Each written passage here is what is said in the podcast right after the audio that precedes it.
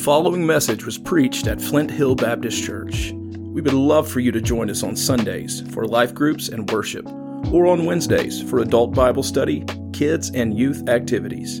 For more information, visit flinthill.net.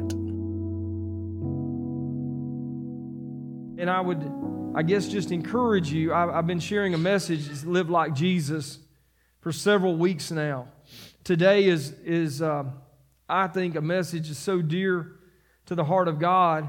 Um, and I mean, I, you know, I fail at, uh, at, at, titles of messages. I mean, good night. I, you know, I probably labor over what I'm going to title some message more than y'all even remember.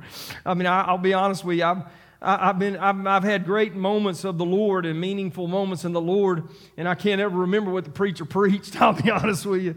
Um, and uh, but I, boy, but when the Spirit gets hold of your heart and changes your heart, touches your heart, I mean, you can't, there's no mistake in that. You, those are memorable moments that the Lord allows us to, to know. Uh, the title, that being said, the title of this message today is Cultivating an Intimate Love for the Father. Last week, I'm not re preaching that message, but you know, Jesus said the greatest thing that you're ever going to do with your life is love the Lord your God with all your heart, soul, and mind. Uh, Mark added the words of strength to that he quoted the Shema of Israel, Deuteronomy 6 5. And, uh, and, and there's, make no mistake, from the very beginning of Genesis through Revelation, it's about an intimate, personal, passionate love relationship with your Heavenly Father. Jesus came, died, and rose again on a cross because He loves you. He demonstrated His love for you. And, and by, by coming through the blood of Jesus and beginning a new life with Christ, friend, it's not something to be distant or cold or calloused, but God always intended his people, go back to Genesis in the beginning, to walk with him in a very intimate knowing of him personally. To be able to call upon his name and hear from him, to walk with him in a, in a way that was just real, sincere, tangible, that I could hear from him and him hear from me. And it was this communion. That's the word. I mean, we've digressed to a moment, and we will have a communion service before Easter, but it's not meant to be a service, it's meant to be a lifestyle in fact, I would submit to you today it's the normal Christian life. It's the biblical Christian life, is to walk with the Lord intimately and personally. I used the words this morning, cultivate. Some of y'all probably know that word, but it means to prepare or, uh, or prepare and use. Uh, it's often used in the words of, of raising crops in agriculture. Some of y'all might be farmers. Some of y'all might be growers. Some of y'all might do that. Well, friend, you're not going to get much seed out of the ground unless you cultivate the soil. Is that right? I mean, I'm not much of a farmer, but I know this much. If it's hard and callous, that seed's just going to lay on top and the bird's are going to come around and eat it up. Um, so it has to be cultivated and prepared. That's the word. Now, the good news, there is some work, and there's some work for me and you to cultivate our hearts before God. No doubt about it. We have responsibilities before the Lord to cultivate this heart of ours. Why? Because you're not going to have intimacy with the Lord. You're not going to love Him personally and passionately if your heart is not prepared. In fact, I almost preached the parable of the four soils. That'll probably come in a later time. The truth is, if your heart is hard, if your heart's hard, then the Word of God will not penetrate that heart. It won't grow and flourish. I mean, that's the whole imagery there in that, that parable. The soil is critical to growth and maturity. And when we talk about cultivating it, it, it's a work on my part, but it's also a work on the Holy Spirit's part. I hope this morning, I hope this morning you heard from the Lord as we worshiped Him and called Him holy, holy, holy.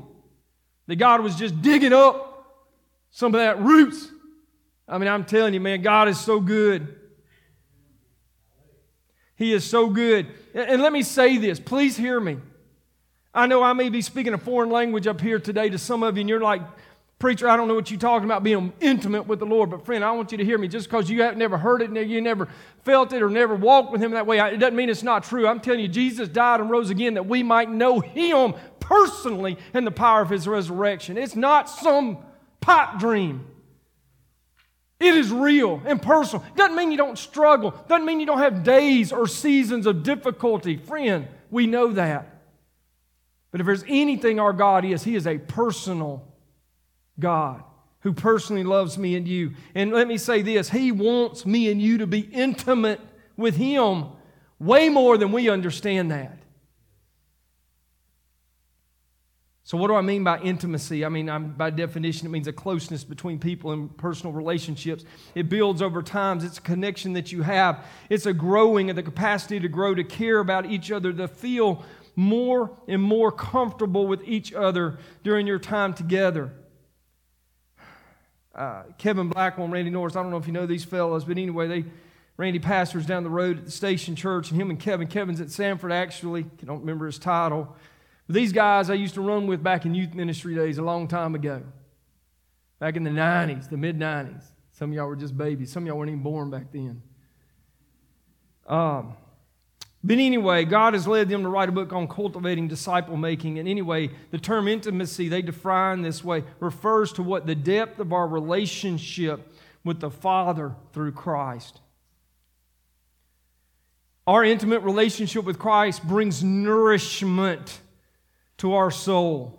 I hope, I hope and pray. Maybe this morning, God was just so overwhelming me this morning with His goodness, His mercy, His grace. And yes, as we sang, Holy, holy, holy, God was just so wonderful and embracing my heart this morning. Why? Because that intimate relationship brings nourishment to my soul. Friend, I love devotions. I'm a devotional junkie, quite honestly. I read multiple ones all the time, and I'm grateful for the contemplative, that's a fancy word, devotional reading of the scripture. It's been around a long time. Go back to David and read the Psalms. Man, we sing them today. They sung them back then. David wrote them. Why? How, because he was personal. He was intimate with his heavenly Father, way back before Jesus ever showed up on the scene. God has always been this way. But read the Word of God, sing the Word of God, and what happens? God nourishes my soul. Blessed be the name of the Lord this morning. God never intended my heart to grow cold or barren, hardened, calloused, full of anxiety, stress, fear, whatever you want to. God never intended our hearts to be filled with that, but to be filled with His presence, which cast out all fear which roots us in a love that surpasses knowledge and a peace that passes all understanding. It is amazing. He is amazing. Blessed be the name of the Lord. Nourishes our soul. And you know what else it does? It makes my identity in Christ become alive and vibrant and joyful. Those are wonderful words. Alive. To be alive in Christ. This is biblical. You know that. To be dead in my sin, but thanks be to God through Christ, I've been made alive, alive, alive. Good night. Lord, help us. Let our testimony today, when we walk out these doors and go to Life Room, that I'm alive in Christ today. Hallelujah. Not just on Sunday, Lord. God, help me on Monday to be alive in Christ. Lord, there's people that need to see Jesus in us. These words alive and vibrant and joyful. For some of you might be going, oh, Pastor, that's just you. No, it's not. Please, it's not. Who am I? Please, God, help us. Not to define a relationship by what we see or the culture around us, but by the Word of God and by the Spirit of the living God that resides within each of us. Hallelujah. Blackaby, I quote him often. He said, Anything spiritually significant that happens in our life, you know what, is a result of God's activity in us. God is way more infinitely concerned about our life and our relationship with Him than we could ever possibly be. I can guarantee you that today. But here's the truth if anyone who ever enters into an intimate relationship with God can see the Lord do exceptional things through their life. The outcome does not depend on a person's being unusually gifted or educated or wealthy. No, the key is the indwelling presence of God, Christ in us, the hope of glory. Personal, passionate, intimate, living relationship with the Lord Jesus Christ. I use my words carefully this morning. I hope you're here in church. Intimacy, intimacy is what God desires for me and you.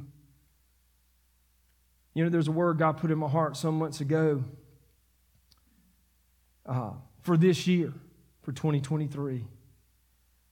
And it was restoration, reconciliation. I know I get all a little fired up sometimes, but please hear me. I hope you're listening. Friend, if you feel distant from the Lord today, if you feel like, man, your life and your life in Christ is not what it used to be or was or is, now I want you to hear me. God is in the business of restoring and renewing and reconciling his people back to himself. And I'm so grateful. Long before what happened on the college campuses, God began to speak in my heart. I don't think it's just me, I think it's all throughout this world. God is in the business of pursuing his people. How do I know that? Jesus told the parable, he left the 99 to go find the one. You might be the one this morning. I mean that sincerely. If that's you today, my, my, my, my, encouragement to you and to all of us here today is that, praise be to God, that, that you can, you can, you can know God personally and passionately. And yes, maybe once, once upon a time in your life, maybe you can look back and say, man, the fire was burning brightly in my heart for the Lord, burning intensely for the Lord. I was passionate for the Lord. But if you were honest today and very vulnerable, you would say, man, it's not burning quite near as bright as it used to. I can almost guarantee this God didn't move. God hasn't changed. I can almost, please, I'm not, listen, take it how you want. Our heart shifted away from the Lord. I don't know if you ever thought about this. Um, you know, Jeremiah uses the potter and the wheel in the scripture. What is the clay's responsibility in the potter's hands. You ever thought about that?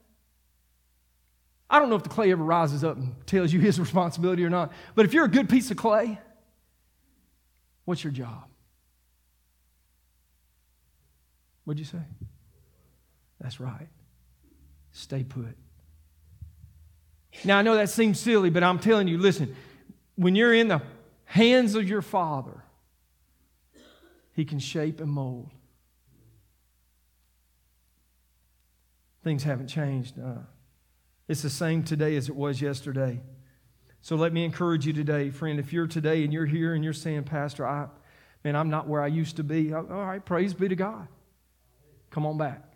You know, I, I would tell you that the Lord's call to you is to come unto Him, all you who are heavy laden and burdened. And the Lord said, Matthew 11, 20, I, the Lord, will give you rest. But you got to come. When the clay realizes they're not formed like they used to be, or all of a sudden something's wrong, then you come back to Him. That's what that's the whole essence of renewal and restoration.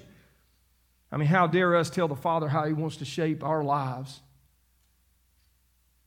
But we have to humble ourselves and come back to Him. I, I believe God's calling us back to Him. I mean, in a very simple way, personal way. I, I, can, I can tell for every person here today, every person that hear this recording in the weeks to come, you're hearing this for a reason. God is calling all of us back to Him, personally and intimately. Now, I, I, want, I want to encourage you, I want to, I want to share with you as quickly as I can. And I know I'm going to share some big chunks of things here, and maybe I should take longer on them. I don't think so. I think God wants me to share them with you, and then you can take and chew on them, and you can seek the Lord, and you can, you can take this word. And. Um, and let God do in you what I believe God wants to do in you. I'm going to share with you four keys, if you're making notes, to cultivating intimacy with the Lord. And I use my words very carefully. Cultivating in- intimacy, I believe that's what God wants, God desires for me and you, is to cultivate intimacy with Him. So in John chapter 15, I mean, if you have your Bibles, you can turn with me. I'm going to move to a couple passages of Scripture, but in John chapter 15, the first thing you see it on the screen is to abide in Christ abide in Christ. Now, the word abide means to remain fixed, stable, or consistent. Again, uh, uh, Randy and Kevin in their little book, they says, look at this. Notice, notice says the uh, Jesus says the words abide in me, not abide with me. The little nuance is this Jesus anticipates our intimacy with Him to be so spiritually deep that it leads to us to a oneness or unity in Christ. In other words, Christ doesn't command us to come and hang out with Him a few minutes each day or each week. The invitation to come to Christ is way much deeper and way more personal. And the word there is to abide in Him. In John 15, beginning in verse 4, in the NIV it says remain. That's the word means to abide in me, and I will abide in you. No branch can bear fruit by itself, but must abide in the vine. Neither can you bear fruit unless you abide in him. He goes on to say, Jesus says, I am the vine and you're the branches. He's defined our relationship with him. He says, if a person abides in me and I in him, he'll bear much fruit. But apart from me, you can do nothing. apart from me. Well, you ought to underline that in your Bible and highlight it. Boy, I'm so guilty sometimes, right? Just assuming what the Lord wants me to do. So guilty. God, forgive me of that. Lord, apart from you, I can do nothing. If anyone does not abide in me, he is like a branch that is thrown away and withers. Such branches are picked up, thrown into the fire. In other words, they're useless. If we're not intimate with the Lord, if we're not abiding in Christ, if we're not cultivating intimacy with Him, we're useless to the hands of the Lord and to the kingdom of God. Don't get me wrong, we'll take up space, we'll be religious, and we'll do certain things, and we'll feel pretty good about ourselves. But in the eyes of the kingdom, in the eyes of our Savior, we're about worthless. We're like that dry, withered up little branch. It's no good, just throw them in the fire. It's of no use. But he says, If you abide in me and my words remain in you, ask whatever you wish and it'll be given. And this is to my Father's glory that you bear much fruit, showing yourself to be my disciples.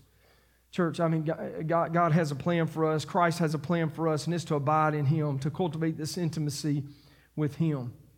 Let me uh, just share with you just a couple words. I like devotions. Andrew Murray, Charles Spurgeon, a couple of guys you probably have already heard of from, from a while back. But Andrew Murray wrote a book a long time ago called Abide in Christ.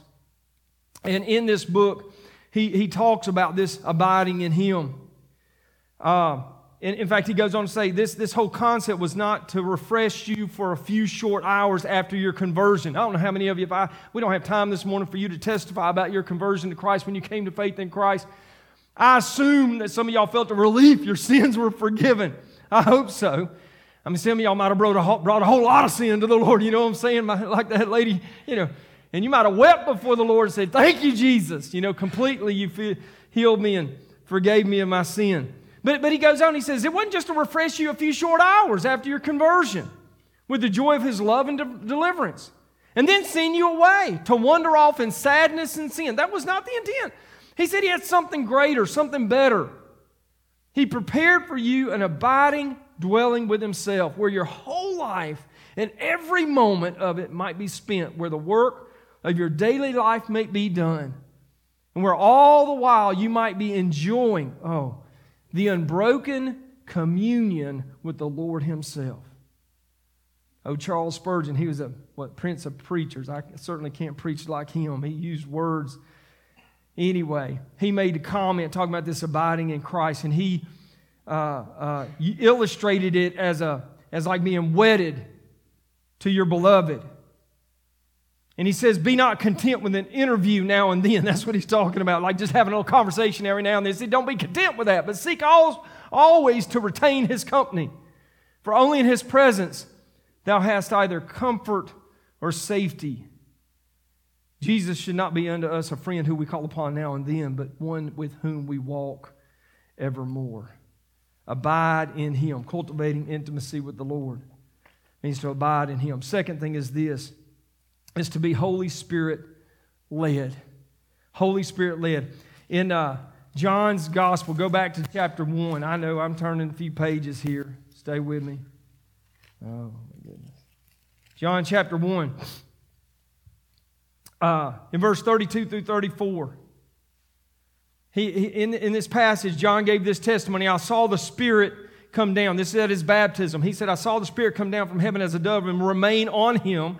And I would not have known him except the one who sent me to baptize. This, now he's talking about his calling with water, told me, hey, the man whom you see the Spirit come down and remain is he who will, be, who will baptize with the Holy Spirit.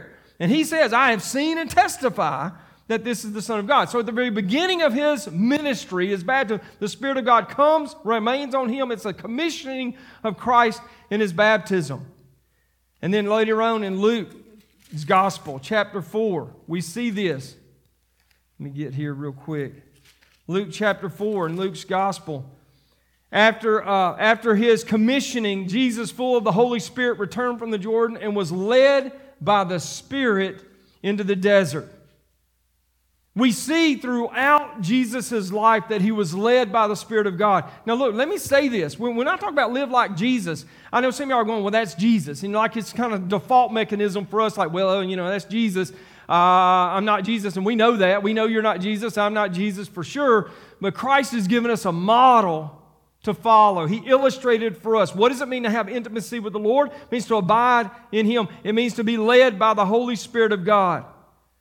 Now we know this. Uh, the scripture teaches us in Luke 4 that Jesus was anointed by the Spirit, sent by the Spirit, did miracles by the Spirit, preached in the power of the Spirit, rejoiced in the Spirit, gave instruction through the Holy Spirit of God.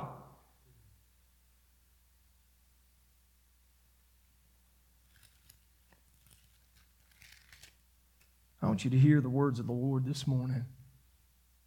May God open the ears of your heart to hear and receive. John chapter 14, verse 12. He's having a conversation with the disciples, and Jesus says, I tell you the truth. Anyone who has faith in me will do what I've been doing. Can we pause there just a moment? What has he been doing? Preaching the gospel, leading the captives, setting them free miracles abound. I mean, just over and over again, this incredible life that he's lived. Now, hold on. He said, I'll tell you the truth. Anyone who has faith in me will do what I've been doing. That right there is enough to pause and say, Oh, Lord. He goes on to say, Please hear these. He will do even greater things than these because I'm going to the Father. And I will do whatever you ask in my name so that the Son may bring glory to the Father. So ask me for anything in my name, and I'll do it. What a beautiful testimony. Jesus was spirit led. He wants us to be spirit led, and it's all for the glory of God. I hope you're hearing the word of the Lord this morning, church, and listening to this. Matthew chapter 4, number, number 3. You want to cultivate intimacy? It's real simple. You got to get in the word of God. And I, am so thankful. Several of y'all have shared with me. I mean, just the Spirit of God has led you to read the scriptures. And I would submit to every one of us, if you've never read the New Testament and you call yourself a Christian, you ought to get into the Word. Start Matthew chapter 1, read two chapters a day, you'll be through it in three months. When you get through it, you know what you're going to do? Do read it again. This next year, you ought to be reading it three or four times through. Now, I'm saying to you that as a dear friend and a pastor, and you might be going, why are you putting it on me this morning? I'm telling you. You claim to be a Christian, but you don't know the Word of God, you don't know the teachings of Christ. Good night. Help us, Lord. You got to be grounded. How do we, why do we know this? Jesus modeled in Matthew chapter 4, you see the temptation of Christ. Every time Satan came to him, what did he do? He refuted him with Scripture. Over and over again. He quoted the Word of God. Dan Spader made this statement. He said, Jesus spent time in the Word of God. 80 times in the gospel, Jesus quotes more than 70 chapters in 24 different books of what we call the Old Testament. He didn't question the authority of God's Word or even the historical accuracy but rather he revered them and believed them. In fact, y'all know the story in Luke chapter 2. Jesus, uh, uh, they've, come to the, they've come to do Passover, his family, uh, and, and he le- the family leaves. Now, you can say, well, how can a family leave their child behind? I mean, you know what I'm saying? Now, look, well, my mom is here today, but, you know, don't tell her. If I say, there was a time I got left at the ballpark, and you know that. I mean, we, we, we laugh about that story. We laugh about that. She thought dad had me, and she thought, but anyway, that's another story. But my point is, it happens, right? You can leave a child behind.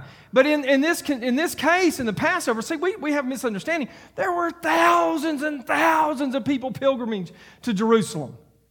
So they got finished with the Passover, and they're all leaving. It's like a herd of people leaving. And this little 12 year old boy's running around Jesus, and they're like, oh my, he's around here somewhere. They get to wherever they're going that night, and he's not there. They're looking all over for him. It's three days later, they come back to Jerusalem. They're trying to find him. Where is he? He's up in the temple. He's having this conversation, I mean, you know, with, with, with the leaders and all this. And the, and the parents come and get him, and, and, and they're like, What are you doing here? He says, Don't you know I need to be in my father's house? The scripture says in Luke 2 52, he says, Jesus grew in wisdom and stature and in favor with God and man. It was 18 years later he would begin his earthly ministry. 18 we don't know everything that happened during those 18 years, but I can almost guarantee you he was in the Word of God. I mean, you don't quote from 24 different books and all these passages of Scripture just, just by osmosis, man. You got to spend some time. I mean, we're trying to do this on Wednesday night with a few words. Man, he spent some time studying the Word of God. He knew the Word of God. Why? Because you have to be grounded in the Word of God if you're going to have intimacy with your Heavenly Father. Look, some of y'all been with me on Wednesday night.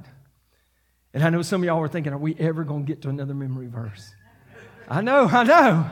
See, I was just waiting for everybody to get it. No, I'm just kidding. I'm teasing. Y'all, y'all know, some of y'all know that. I'm not going to call you out this morning, but some of y'all remember the memory verse that we stuck on forever. Even this week, even this morning. How important is the Word of God? The Scripture says in Hebrews 4:12, the Word of God is what? Living and active, sharper than a two-edged sword penetrates the dividing soul and spirit, joints and marrow, judges the thoughts and attitudes of the heart. Nothing in all creation, that means me and you, is hidden from God's sight. I don't know how you're going to take this, but everything will be uncovered or laid bare. I think King James uses the word naked. Y'all going to get naked before God. Before the eyes of Him, why? To whom we must give an account. God's word penetrates our heart softens the soil of my heart like nothing else. Howard Hendricks said this dusty Bibles lead to dirty lives. In fact, you're either in the Word and the Word is conforming you into the image of Christ, or you're in the world and the world is trying to squeeze you into the, its mold. If we're going to be intimate with the Lord, we've got to be rooted and grounded in the Scripture. The last thing is this number four, prayerfully dependent. In Luke chapter 3, I mean, I go to, I go to the scriptures, to the gospel in Luke chapter 3. We see that in Luke chapter 3, verse 21, when all the people were being baptized, Jesus was baptized too. And as he was praying, the heavens opened. What's interesting is this is the beginning of his ministry. Some sometime later, Luke chapter 23. I mean, we got just a handful of years later. Here he is, Luke chapter 23. Let me get there, my little Bible. Verse 34. What does he say? Hanging on the cross, forgive them. He says, Father, forgive them. They know not what they're doing.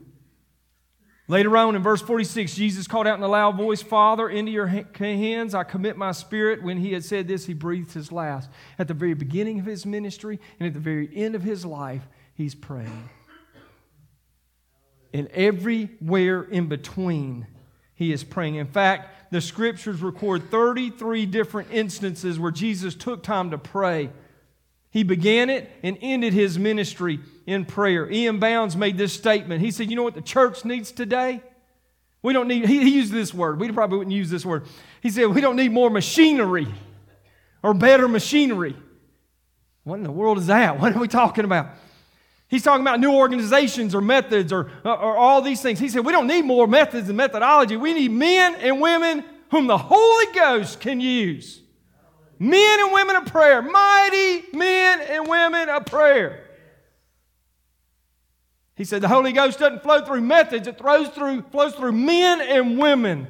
He anoints, he does not anoint plans, but he anoints men and women of prayer.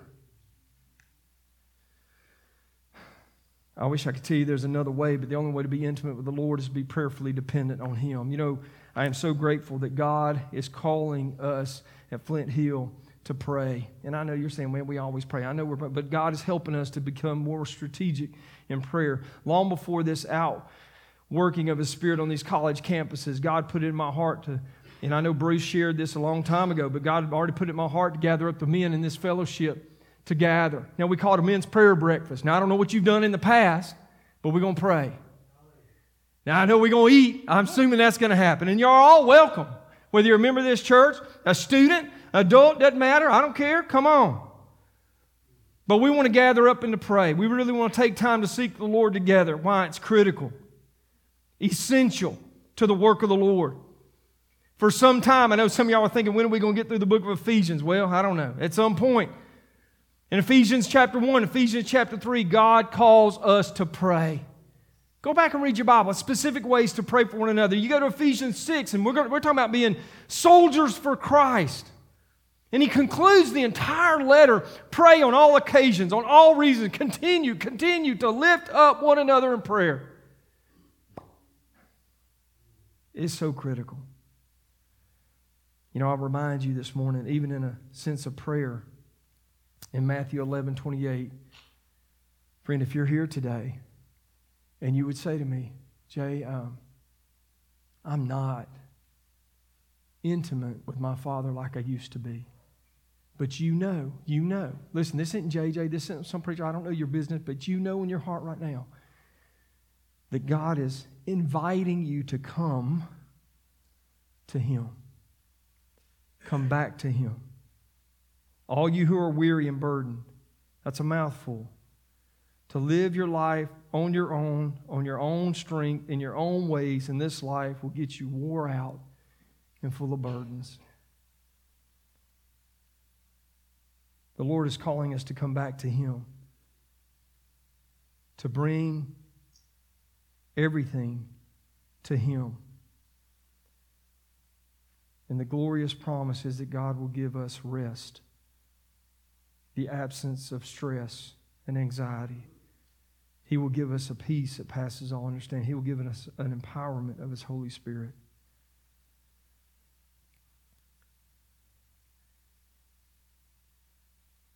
Father, as we come before you right now, God, as we sing this song of response, Lord, I pray right now, God, that you would so move on our hearts today.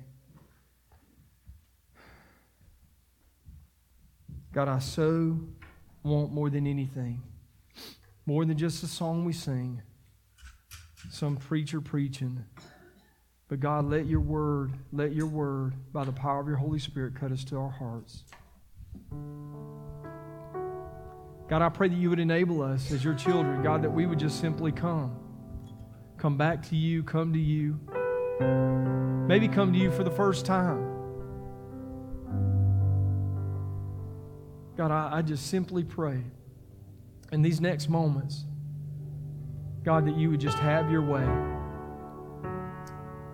I earnestly pray, Father, be lifted up, be glorified, be exalted.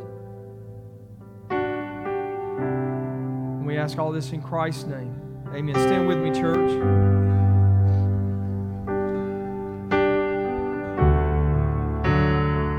As we sing this song together, I want you to respond. Listen, I'm here. You need to come, come to the Lord, come to the altar, come join the church. Whatever it is God's doing in your heart, you come.